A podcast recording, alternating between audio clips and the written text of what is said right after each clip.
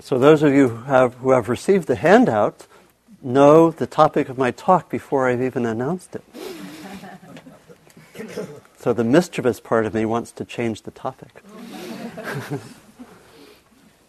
but I won't. So, so the, the, the, uh, my intention this morning at the beginning of these um, seven weeks is really to go back to the, the basics and the fundamental teaching, and it's completely related to a lot of the uh, discussion that we've just had. And it's to go back to the teaching of the Four Truths, often called the Four Noble Truths, which are uh, which comprise a teaching about the reality of suffering and the possibility of freedom and transforming suffering. And it's right at the heart of the teachings of the Buddha and the practice that we do. The four truths are first, that there is suffering, and I'll say more about what that term means, that there's a kind of um, off balance quality at times to our lives where we, where we are reactive we, we suffer in some way. Secondly, that there's a fundamental cause to why suffering occurs. Thirdly, that some kind of peace or freedom is possible. And fourth, that there's a practical way to um, work with the conditions of life and work with suffering to bring about that quality of peace, understanding the transformation of suffering. So we could say that the four truths are suffering and its cause, and freedom and its cause. And it's, it seems appropriate to be talking about this theme today uh, because this month is really about so many of the um, holidays and memorials are really about this quality of um, finding freedom, finding a kind of uh, rebirth from times of suffering. And I think it must be because of the way that the spring, at least in the northern hemisphere, is a time of rebirth. It's a time when we come out of the cold or the rainy. hint, hint. uh, and we, we move towards this glorious outpouring of creative, fresh, beautiful energy that's, that, is, that we call the spring, at least in the, again in this hemisphere. And so we can look to the the different holidays, we can look to um, Passover in the Jewish tradition, which is really a holiday about suffering and liberation. And Easter is a holiday that could be said to be about suffering and going beyond suffering, kind of the being born from the deadness of suffering. And I also know that yesterday was the um, Holocaust Memorial Day. So this time is very, um, I think, appropriate for, for looking at this very basic teaching. And it's right at the center of Buddhist tradition. And this is where my story about Silver City comes in. you wouldn't necessarily think that Silver City, New Mexico, which is in southwest New Mexico, is deeply connected with the core of Buddhist tradition. So here's my story. Uh, a few years ago, I was invited by uh, several friends, and I was invited along with my friend uh, Diana Winston, who also teaches here. And we were invited to go to the Silver City, New Mexico area because uh, there was a community being developed that would connect Buddhist practice with working with the elderly and, and working with death and dying. And they were beginning a community and they wanted us to come as observers and kind of consultants, basically as friends, and it was a good reason to go to New Mexico, which, and I had never been to Silver City. So we went, and there was a several day sort of community formation discussion. happening. And in the first day, it seemed as if there were some conflicts. And people were not always in agreement, and they told us, You came as observers, we want you to be facilitators. So, so we did for, for a few days. And one of the difficulties or conflicts that was appearing was that people came from different traditions in Buddhism. And in fact, at least one person didn't feel deeply connected with Buddhist tradition. And there seemed to be questions of should we, what should be our common basis? What should we, what principles should guide us? And people contended with different points of view from different approaches, different traditions, different Buddhist traditions.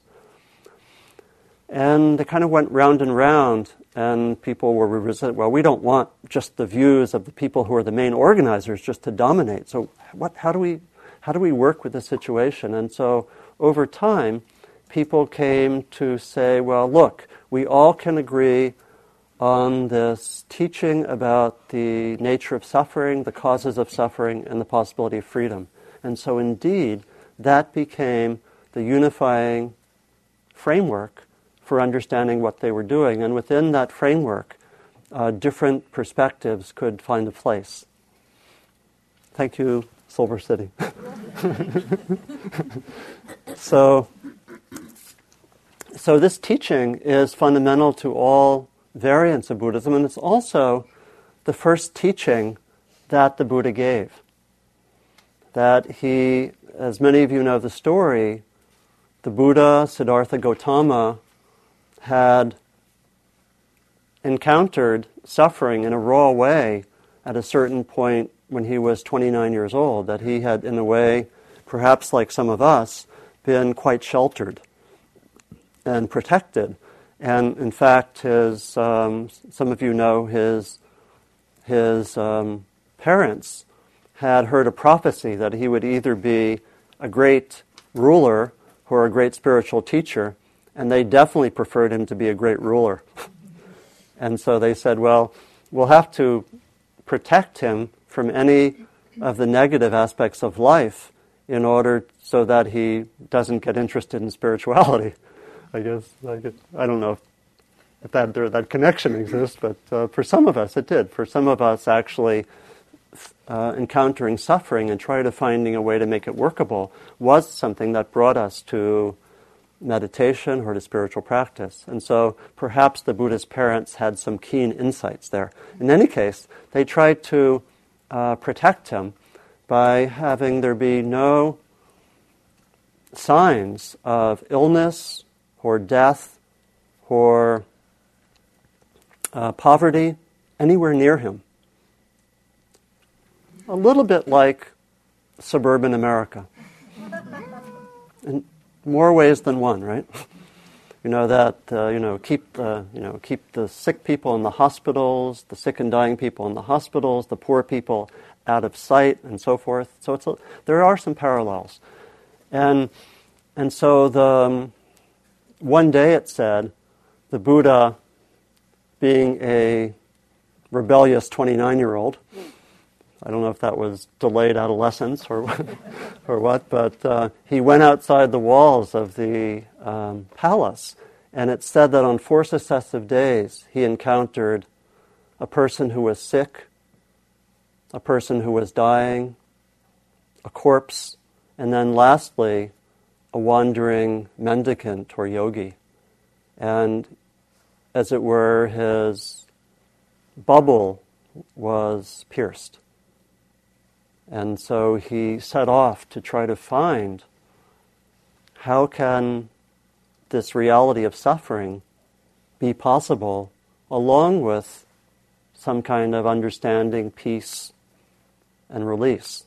And so we can see that when, when he comes back and expresses his first teaching some six years later, in a way he's going right back to that starting point and saying, here's a way of making sense of what was such a um, precipitous or difficult experience that took me out of my sheltered situation where I couldn't stay there because I had to go deeper.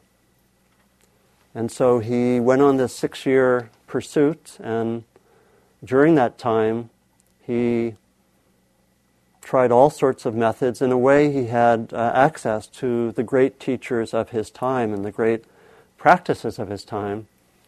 And eventually, he tried many practices. Some of you know that he, he, he explored all the altered states of that time, and he actually said, Yes, I can go into very profound states of ecstasy, but they don't really respond to that original question.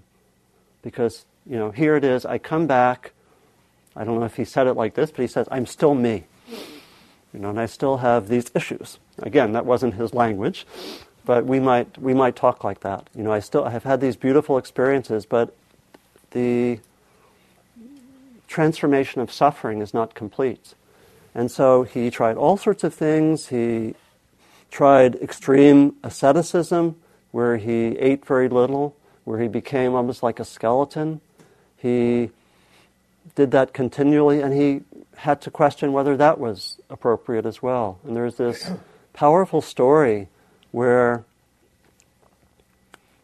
shortly before his actual full awakening, he was, had been very ascetic and he was sitting on the banks of a river. And a young woman who was a milkmaid came and offered him what was some porridge, basically, um, some food. And this was uh, something that he normally didn't do. And, but some intuition in him led him to accept the gift of the porridge and he had some insight that to really go most deeply, I need my body to be strong. And he took, he took the gift of the porridge and gained further strength. And it was a very short time later that he actually had this full awakening. And um, my mentor, John Travis, uh, had an insight a few years ago during a trip to India that this repre- could be interpreted as representing a kind of balancing of masculine and feminine energies, that when that balance occurred, the awakening occurred shortly thereafter. That, in a way, this uh, kind of starving of the body, this heroic spiritual um, activity could be interpreted as a, as a masculine, so called, mode. That there was some way that he was being hyper heroic, and he was finding it didn't work or it only worked to a certain extent. And it's when he sort of accepted the gift of the earth of the woman that there was a kind of balancing of those energies. I, I like that interpretation a lot. And a short time later, he came to awakening. He came to, in his view, to see through all the suffering that he had not been able to see through earlier. And at that point, he didn't know what to do and and this uh, he was in this state where he said, "It's so simple, you know. Even though it's taken me six years of extreme effort, the insight I've come to is that the there is suffering, but the cause of suffering is in a kind of compulsive holding on or pushing away, a kind of what we sometimes call clinging or attachment, that we some, somehow hold on and that we can have freedom by letting go of that um, compulsive clinging or pushing away. And that's all there is to it. Who's going to listen? It's too simple. And so he said, I won't teach. No one will listen to me. They'll think I'm being another, another one of these simplistic spiritual types. And so he stayed just on his own for many, many weeks. And then it said that the king of the gods, Brahma, came down and was interested in the Buddha teaching. The Buddha simply means one who is awake, so he actually wasn't called the Buddha at that point. He was still Siddhartha Gautama. And so um, Brahma came down and said, There are some with but little dust over their eyes. They will understand. Please Open up the doors to the deathless, Brahma said. The deathless being um, another name for the sacred, for nirvana or nibbana. And there was something in Siddhartha Gautama which responded. He says, Yes, I will do that. And so he started walking in the area where he had lived, and he said, I will, I will teach. At that point, he came upon someone in the road, and this is one of these wonderful, authentic stories where he just, this, you could imagine this radiant being, apparently, you know, full of, you know, the, the breakthrough and apparently looking not even necessarily human. You know, many people who would ask him, Are you a human being? Are you a God? And so here's this radiant being. Comes across just walking down the road. He comes, the first person he comes across basically just says hello and keeps on going, and we never hear from that person again. I, I like that story. It's, you know, it has the ring of authenticity. you, know, you just met someone, the other person is maybe obsessed with some problem, and just had no connection whatsoever with the Buddha.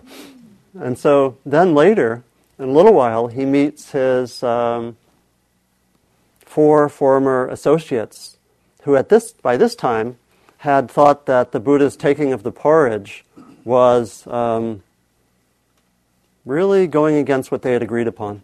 And they were basically had a mm, had a lot of opinions that the Buddha had, was what the uh, Southern Baptists call a backslider that, that this, um, this former ascetic was uh, really not doing it right. And so they, when they first saw him, were, you know, still had all their views and opinions, but there was something about his presence which won them over. And so he talked to them, and his first teaching was the teaching of these four truths. That's, that, was, that was what he came to want to speak about. So I'll say a little bit more about each of those four truths and try to do so in a way which points to how we can work with them in a practical way in daily life. So that um, my hope is, and we have a we have the handout which can give some resources, and my hope, if you if you wish, we can um, continue next week and do some take homework. Not homework, but take oh, take home practice. That's what we call it. Not homework. Homework takes us into suffering. We don't, we don't need, need more of that. So, so if you, if you feel inclined, and we'll check at the end, if you'd like to work with these teachings and try to say, okay, how, does, how do I find this in the next week in my practice? Then we can come back and compare notes and go deeper, because I think the, the, the work that we do on these Wednesday mornings, in my experience, is deepened when we have some things we can look at during the week and then come back and share and compare notes. So the four truths, how do we, how do we understand them? Interestingly, the Buddha took the model of the four truths that there's, that there's suffering, a cause to the suffering, a way out of the suffering, the possibility of peace, and then, and then a practical way to do it. He took that model from the medical models of his time. And if you think about it, it's a very, it's a very, um, very straightforward analytical model, which would be something like this. There's a problem, there's the cause to the problem, there's a solution, and there's a way to get to the solution. That's really the model of the Four Truths. And interestingly, um, one of the great teachers in Thailand in the 20th century, Ajahn Buddhadasa, um, he applied this model to all sorts of issues. He said we can take the model of the four truths, we can apply it to personal issues, we can apply it to interpersonal issues, we can apply it to social issues.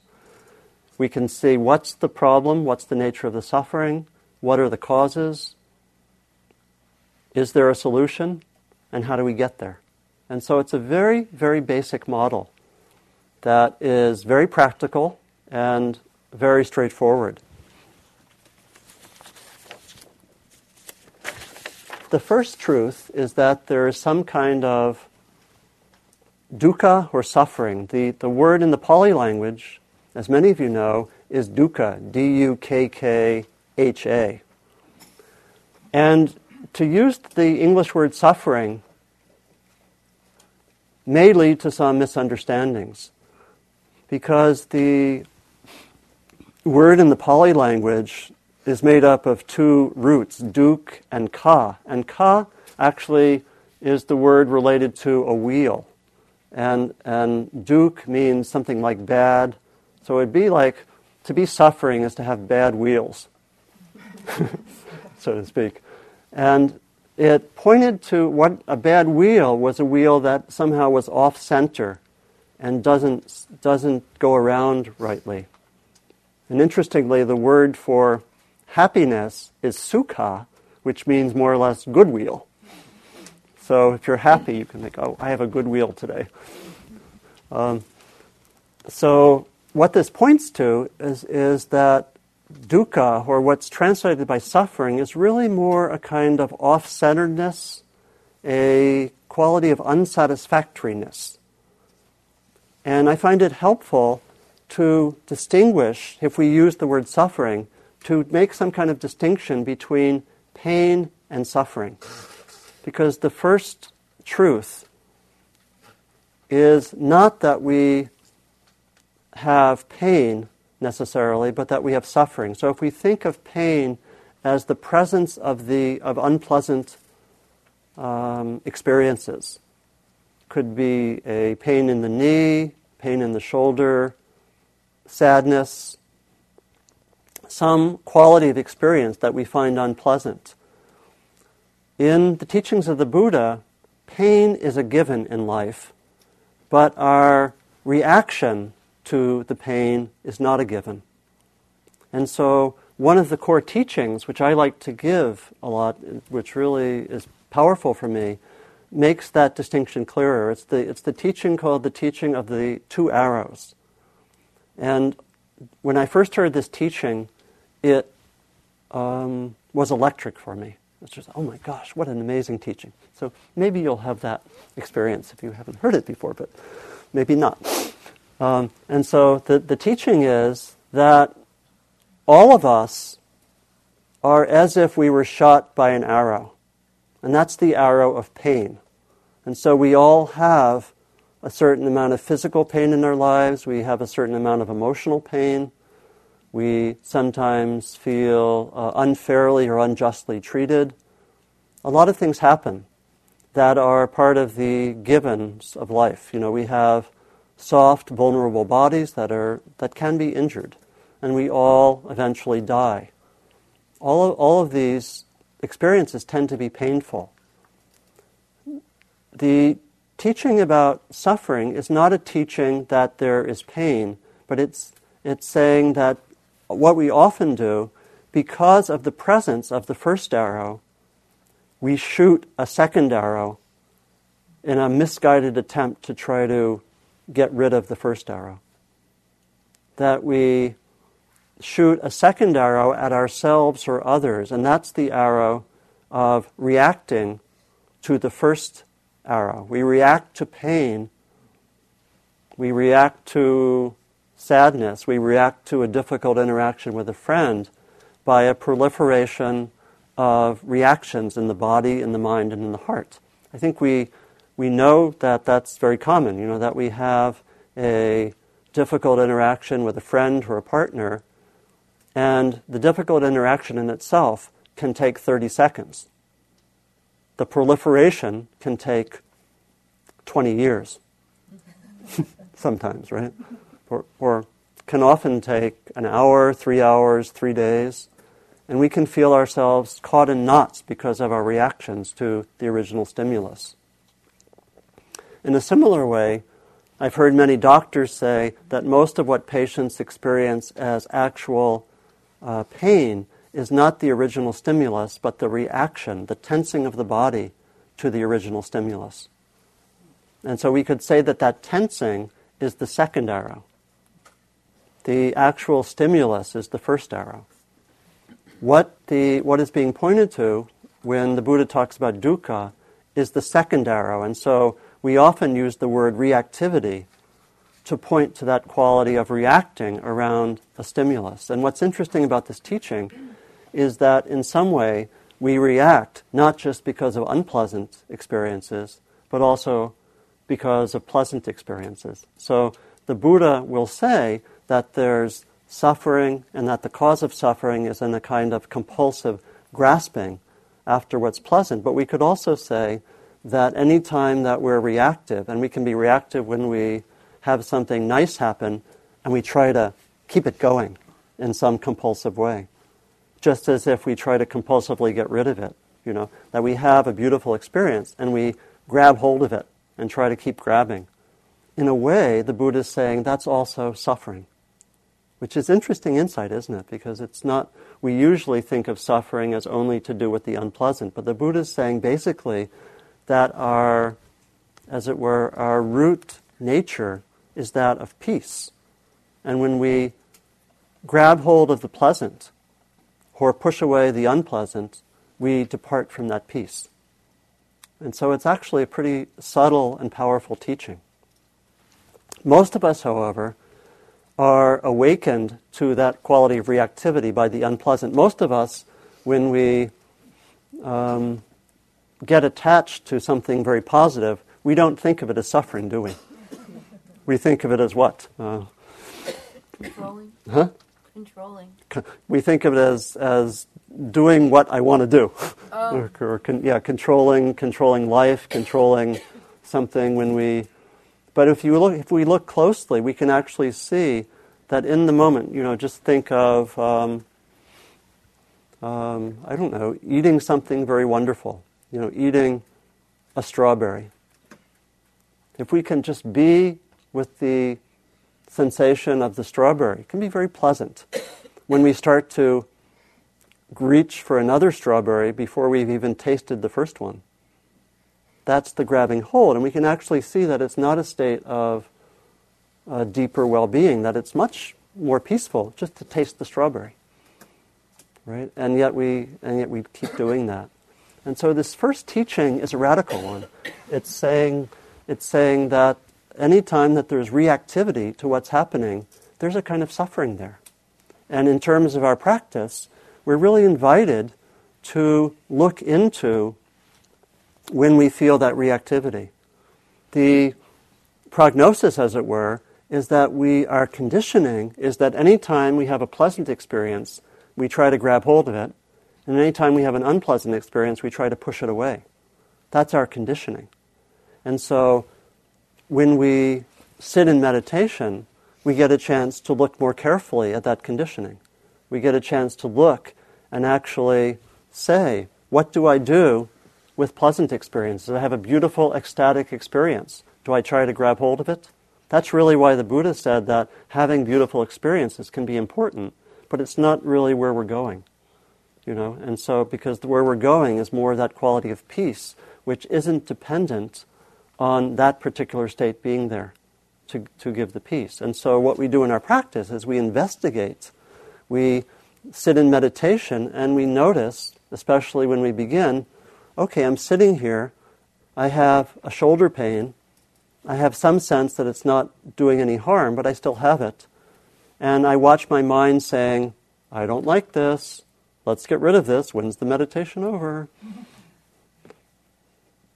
Person up there ringing the bell is off in some private ecstasy and is not attending to the clock. uh, and so on, right? So we and and we get into that kind of mild, ordinary, everyday suffering, or dukkha.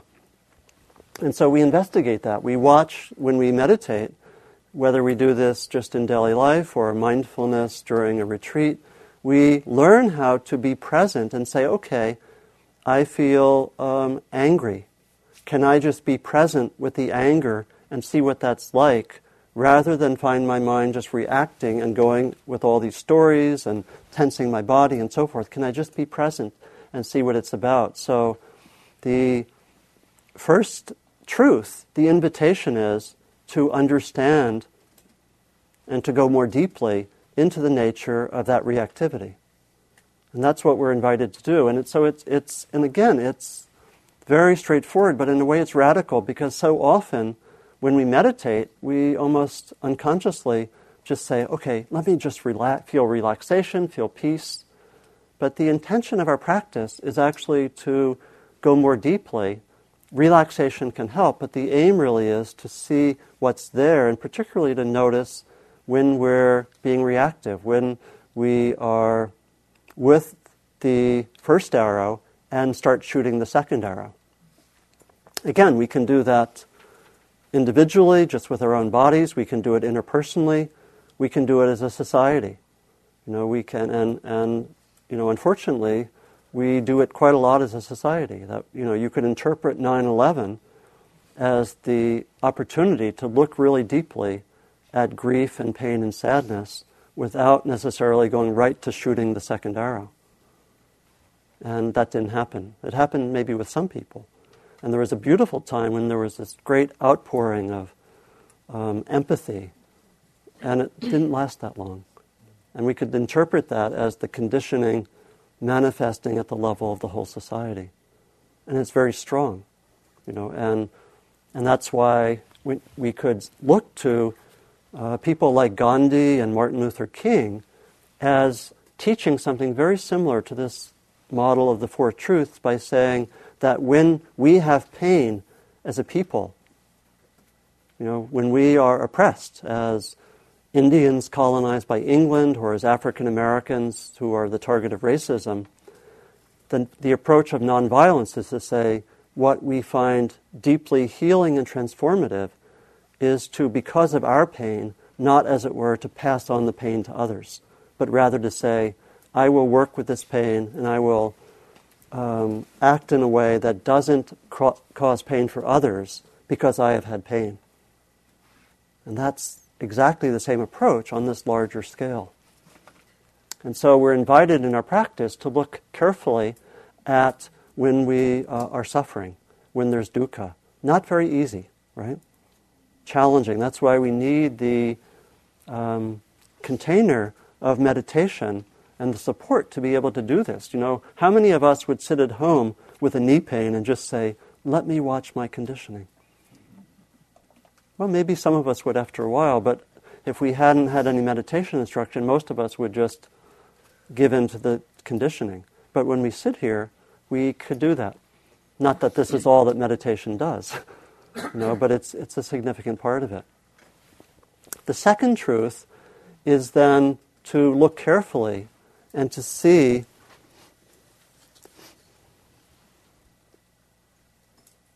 what causes that sense of imbalance or unsatisfactoriness. And the finding of the Buddha, which he urges us to look for ourselves and to see if this is true, his finding at least, is that the root cause of um, suffering is some kind of compulsive and even unconscious grasping after or pushing away. Again, grasping after the pleasant, pushing away the unpleasant. And so we're invited to really look in our own experience and to see is that the case. So, in terms of everyday life practice, we can look when we find ourselves um, feeling off balance or suffering, we can say, Let me be with this. Let me see what this is about. And, and usually, first, we have to do that. After a while of being with it, we can ask the question Is there some kind of compulsive grasping or pushing away? My first meditation teacher was Joseph Goldstein, and early on he gave me a practice which I uh, found very, very fruitful. He said, Do this. When you notice that there's suffering, see if you can see where the grasping or pushing away is. And the way he phrased it to me was, if there's suffering, where's the attachment? You know, if, if, I, if I find myself suffering, can I look to see where there's some, something compulsive, or, and again, it's often unconscious. It comes out of our conditioning. A lot of it may come out of the fact that um, sometime in the past we may have had, you know, let's say we um, had some difficult experience. Typically, um, what can happen is we can have difficult experiences in the past, especially when we're children, and we can have some kind of painful experience and we start to wall it off because we don't want to get near that. You know, and so the whole model of um, psychological work or psychotherapeutic work is to see, is to have us begin to see the extent to which, because of past pain, we are reacting in certain ways that may have been appropriate when we were young, but it's not appropriate 30 years later or 40 years later. And so we gradually learn how to see, oh, I'm compulsively, um, I'm compulsively afraid of dogs because when I was six years old, this is actually a true story. when I was six years old, I had a really difficult encounter with the neighborhood dog. And I just started to, you know, get really scared of dogs. And now when there's a dog, I just stay away. And not that, you know, working with one's feelings about dogs is the main subject of meditation or psychotherapy, but I think it can give you the sense because we can see how we do that with other things as well. And so part of what we do is we try to say, okay, if there's suffering, where am I being compulsive? Where am I grasping? Where am I, um, you know, if I'm, um, we can do that with an interpersonal interaction. We can do that sitting in a meeting.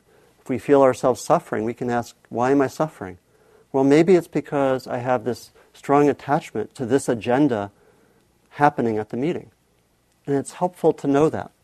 Doesn't mean we don't still think the agenda is a good agenda, but we can look and see the, to what extent we're suffering. And so that's, that's an exercise which you might find helpful to ask that question.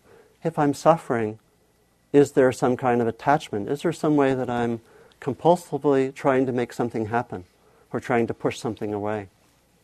And we can do that. We can look in that way. See, let me, let me just, if, if I can, let me just finish up and then we can, we'll have the questions in a moment. So that's a, that's a practice that we can do. We can also be with times when we feel reactive and just stay with it and see if we notice some way that we're being compulsive in some way. You know, with a friend, with ourselves, and so forth.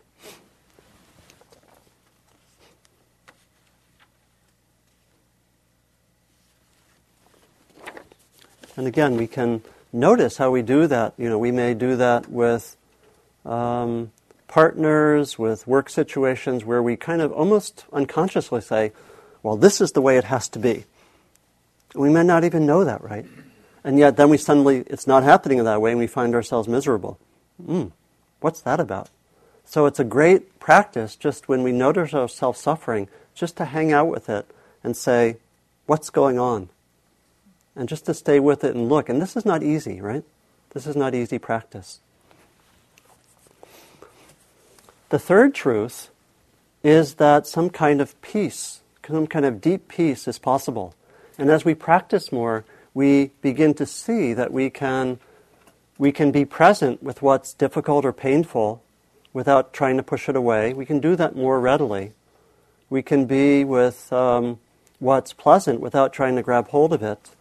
And we can sometimes just go right into something that's difficult without having it proliferate for another three days. So, to give some examples, um, some, when I was first becoming a teacher, you know, I've been doing teaching for maybe 20 years, and I noticed when I was first becoming a teacher, I would sometimes think, I didn't do very good teaching. And I would start to get really upset with myself, and I'd basically get in a funk for three or four days. And, and really be, um, and it was all kind of mental emotional. I didn't really actually touch the whatever pain there was, but I would just go into a funk. Most funks are dukkha. and over time, particularly with meditative help, I began to be able, even when I thought, okay, you know, that wasn't good teaching. And I would, I would be able to say, let me feel what that's like. And I'd be able to touch it sometimes and just say, oh, I'm sad. I didn't have enough time to prepare well. And I'd be with the sadness or the pain, and the proliferation wouldn't happen in the same way because I was willing to be with what was unpleasant.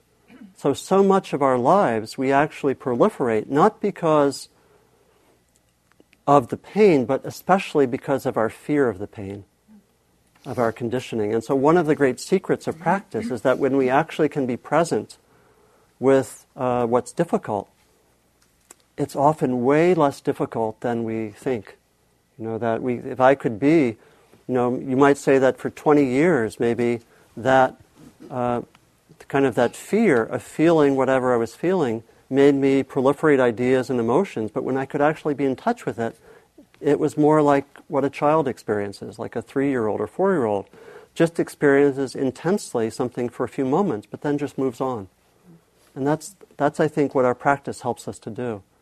And so the Dalai Lama says, you know, I came from this um, really irritable part of Tibet. you know, this isn't in the public image of the Dalai Lama, but he, often, he says, you know, I came from a part of Tibet where people are known to be irritable and angry. And I was like that too. And I still am sometimes angry. But when I was 15 years old, I would get angry for three hours, and now it's five minutes. Because he can kind of feel what it's like and not get so caught and hooked. And so this third truth is pointing to the possibility that there is, that there is a peace that's possible in our minds and hearts. The deepest expression of this is nirvana or nibbana or the sacred. And in a way, we partake of that through awareness, that it's not necessarily some far off spiritual realm, but that we, we can know that quality of peace. Every moment when we, when we let go, when we release that compulsive grasping, we can know that quality of peace. And so, one of the invitations for our daily practice is to see if we can notice moments when we're compulsively pulling, grabbing, or pushing away. And what, what does it feel like when we release that? When we're perhaps at a meeting and we, and we say, I'm really getting torn out of shape because I really so much wanted to have that happen, it's not happening. And can I um, can I release that tension and just say, it doesn't look like this is going to happen? Mm. You know, and there may be feelings there, but there's some, can there be, can we explore what it is to release that compulsive quality? That's the quality of peace, which is talked about in the third truth.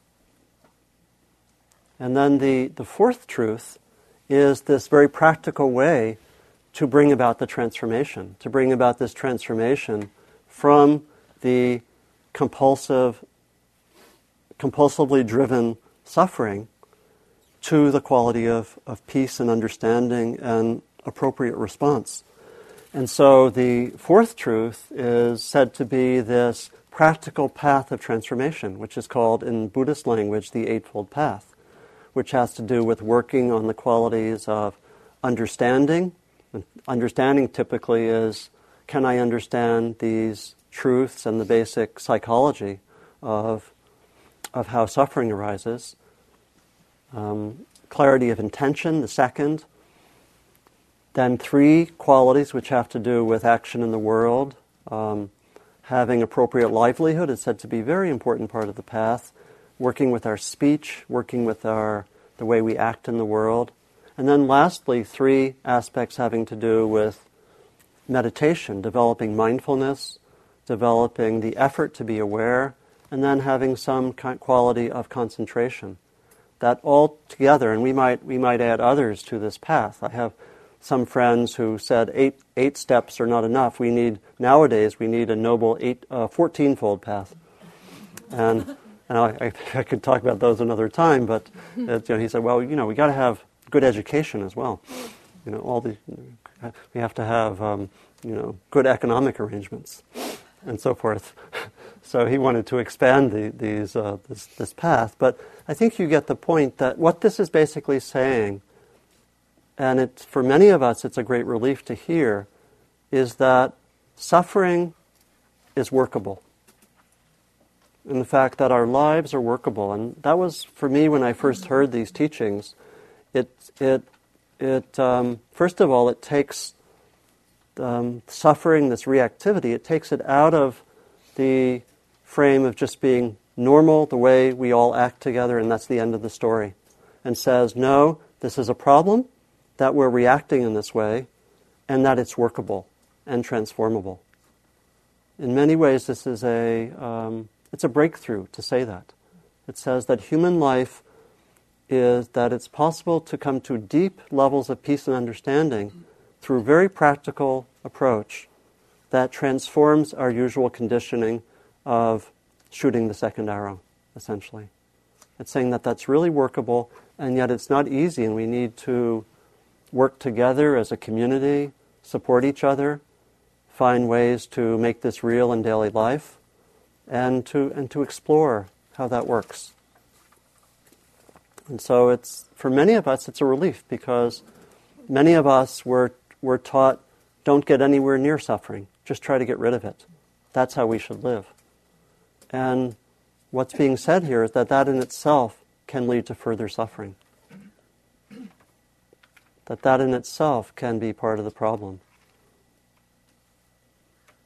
So I'll stop here and invite your um, questions or reflections. Thank you. Please. thinking it gets a little mushy in there because um, I understand the suffering and, and then the understanding of suffering. So often it works very well in my life that I Yeah. go ahead and feel it. I'm aware um, I'm, I'm, attacked to this or I'm pushing or Yeah. whatever. And then sometimes I'm there and I can't find it. You know? Yeah. So then of course I get the suffering because I can't find it. You can't find the, the cause? the cause. Yeah. And um, oftentimes, and I'm- I'm just saying this, I think in our world today, it's also the acknowledgement that we're interconnected Yeah. and there's great suffering going on with humanity Yeah. and the earth and what's happening. And I think sometimes it's that that I'm feeling so deeply. Yeah. And I can't really grab onto it. And I think, again, I think my suffering is then magnified because I want to find it. You know, Yeah. And get rid of it. Yeah. Did everyone hear that? No. No. It's, she's saying in some way that sometimes it's hard to find the cause of suffering. We can know that we're feeling suffering, but we don't really have a sense of what's causing it. And especially sometimes when we may be picking up on the, um, you know, the pain of the world, that it's hard to know um, the cause. And I think that's, um, that's the way it is sometimes, that um, in terms of practice, what I, what I have found and many people find is that it's hard enough just to be with what's uh, difficult, right? It's hard enough just to be with um, where there's un- unpleasant thought or emotion or bodily sensations. It's hard enough just to do that. And sometimes we have to be present with that for a while before we really know what the causes are. So it's not so much to. Um, you know, demand, I should know the cause of this right away. Sometimes we have to sit with it, and it's, I think the sitting with it uh, can sometimes uh, lead us to know what the cause is. We can also sometimes know by reflection, you know, by asking what the cause is, and that's, that's the practice that I described that I had, that I had done a lot, where I actually would just ask, okay, what's, what is, you know, is there some attachment there? And sometimes I would know it, but yeah, sometimes it's hard to know and sometimes we sit with it. Please. Um, I know this is simplistic, but Yeah. um, do you have a general definition of suffering? Yeah. Um, I was connecting it with that quality of being reactive and um, even compulsive in relation to what's present. So, so, I, so it's a it's a different, a little bit different connotation than we sometimes have in English, where we sometimes say suffering means simply the presence of the unpleasant. And so, if we think of that distinction between the two arrows, and it may be helpful to make a distinction between pain and suffering, although some people find that pain is not a neutral term either, right? That we can say, okay, I have pain, I have unpleasant things happening, but am I reacting? And it's that quality of reacting, that shooting the second arrow, that I'm labeling suffering. So I'm giving a somewhat precise definition here, which is a little bit different than ordinary English. So the suffering, in a way, would be the um, almost like the compulsive resistance to what is present. Be the inability to be with what's present. That would be a definition of suffering. So, what if somebody's in, let's say, severe pain, Yeah, and once in a while just wants to, a break from it. Yeah. They want to distract themselves. Yeah, And just avoid it. yeah, Is that okay? Is that yeah. That's um, yeah, it's okay. no? Of course it's okay. I didn't mean I didn't mean it that way. No, I, was, I wanted to give a quick answer, but but I, I could say more. Um, You know, it's a good it's a good question. Levels of how we Yeah. have to cope with. That that's right. It's a good question, actually. It's a really it's an important question because That's a day long talk or something. No. I- I'll, I'll try to be brief, but it's um, it's a good question because um, so much uh, you know we um, the presence of pain uh, can often knock us out of balance, and actually then the you know the other side of that it's interesting to ask, do I also get knocked out of balance by the pleasant? That that's an, another another question, but the um, for most of us, it's a matter of how can I skillfully um, keep developing. And so, for, for a lot of us, the training is with the small levels of pain or the, the, the, the ordinary, everyday, minor pains. That's where we can actually train. In a way, we train on the small stuff to get ready for the big stuff. That's one way to say it. Because the, and, and then it's also fine to say that there's some levels of pain which are at a given moment are just too much. And then, you know, so this isn't sort of asking us to do anything that's, um, you know, just impossible.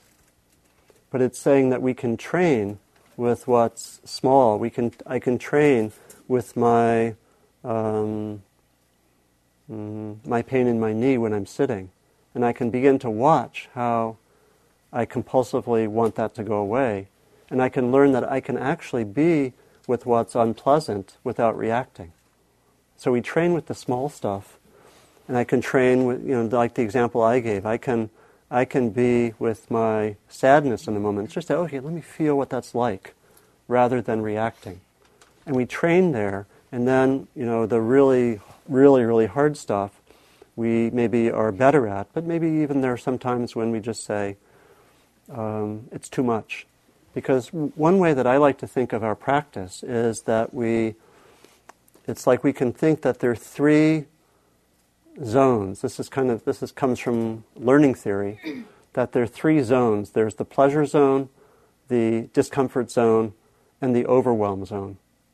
You know, and our learning here would occur in the discomfort zone when we're, when it's kind of workable, but still not so comfortable and not in the overwhelm zone. Generally, when we're overwhelmed, we can't really be aware and we just want to try to change it. So the idea is that we try to make things workable so that we can actually keep learning. But we don't force ourselves to say, this really impossible thing is happening, I should be learning, I should be able to practice. In those situations, I think it's appropriate to um, do something else. And so that, that's an important point because we sometimes find ourselves in really, really hard situations where we, it's really too hard to bring awareness to the situation. I think it's appropriate there to, you know, shift if it's, you know, something physical to, um, you know, use something that blocks the pain. So the whole thing is trying to make all this workable. It's not imposing unrealistic demands on ourselves. That's an important point, so thank you for the question. Maybe last question, and then, yeah, please. Well, you mentioned judgment earlier. Yeah. One of the things I wonder about a lot is when I'm sitting with some suffering and Yeah. awareness of suffering, is how quickly it can slip to That's right. judgment, which I guess is that reactive arrow. That's Can right. Talk about that and Yeah. forgiveness. Yeah. and all that. Thank you. Did everyone hear the question? So it's a, it's a great question, and it's really what we're being invited to do is really investigate what's there, because and to see the extent to which when something unpleasant happens, we go right into that reactivity, and judgments are a major form. You know, the way we, if we think of the judgments as like someone makes one sarcastic comment to me, and I just, you know, am thinking about it for the next uh, four hours, right? Does that, ever happen to anyone? okay. okay, I'm not alone. so, so we, we, we investigate that. We, we start to notice, and we, you know, as we do it more, and what, what we look at in the, that day long on judgments is we try to see what are the tools that help me to work with this, and we begin to see, we begin to almost slow down the process so that we notice, oh, that person said something. It's almost, can you imagine your difficult interaction in slow motion? Like someone says something, it's like, ugh. And then, but we don't realize that there's the uh. We just instantly go on the defensive, right? And start judging the person. And, you know, if we're an extrovert, we say it. And if we're an introvert, we just slink away and feel bad. We kind of each have different styles, and one's not better than the other. But we, we basically, the proliferation starts. And what we do in our practice is we start studying that. We become experts on our own reactivity. Is that interesting for people? Yeah. Okay. Good. You're. We're not. Uh, we're we're ready for that because that that's actually we start to when we one sign of maturity in practice is actually when we start to get interested in our own suffering and start to get interested in saying, okay, how is my mind working now? How, what do I do when I get that sarcastic comment? What's there? And we start to be able to look at it and as we slow down the process, we start to get really familiar with what we do, and over time, we, we actually can learn a different way of being. It doesn't mean at all that we're just passive and someone says something sarcastic to us and we just are like this passive, peaceful meditator. We can, we can, because all of this doesn't mean that we're just passive, receptive, do what you want to me. I have meditative abilities. I will, I will. it's, it's not really that. It's, it's that we, but we, we do the internal work so that if we're not so reactive, then, and this is true whether it's personal, interpersonal, or dealing with our government, you know, that we can do this work so that we're not so reactive. And then when we're not reactive, we can actually respond in a fuller and more balanced way. That's the whole intention here. It's to, because when we're reactive, we're just, we're knocked around by events, right? We're knocked around by comments and we, in some sense, don't have much freedom. When we can do that work and not be so reactive, then we actually can be responsive to situations in a much more powerful, grounded, and I, and I think skillful way. So that's really the, the long term purpose here. So, how many are interested in doing some take home practice on this. Okay. So here's my suggestion that you work with that in the next week. We'll come back and compare notes, and I'll give a little more depth on some of what I didn't explore in terms of the um, in terms of these truths, and give a little more detail. And we can also compare notes, say what we found, and I think probably share uh, helpful practices. So, people ready for that? Okay, it means it means you have to actually increase the attention in the next week. Heaven forbid. If you're if you're, if you're intending to do that, raise your hand. Okay, that was a little bit manipulative, but I, am sorry, but uh, hmm, not too much. so. Uh, so we'll compare notes and um, enjoy the exploration.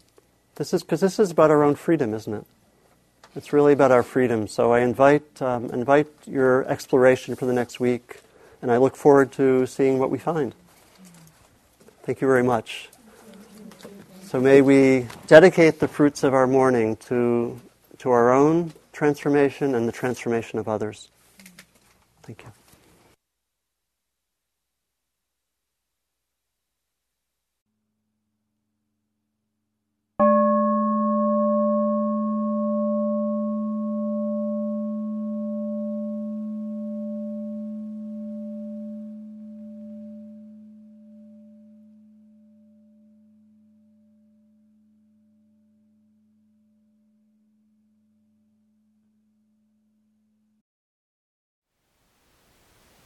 Thank you for listening. To learn how you can support the teachers and Dharma Seed, please visit dharmaseed.org slash donate.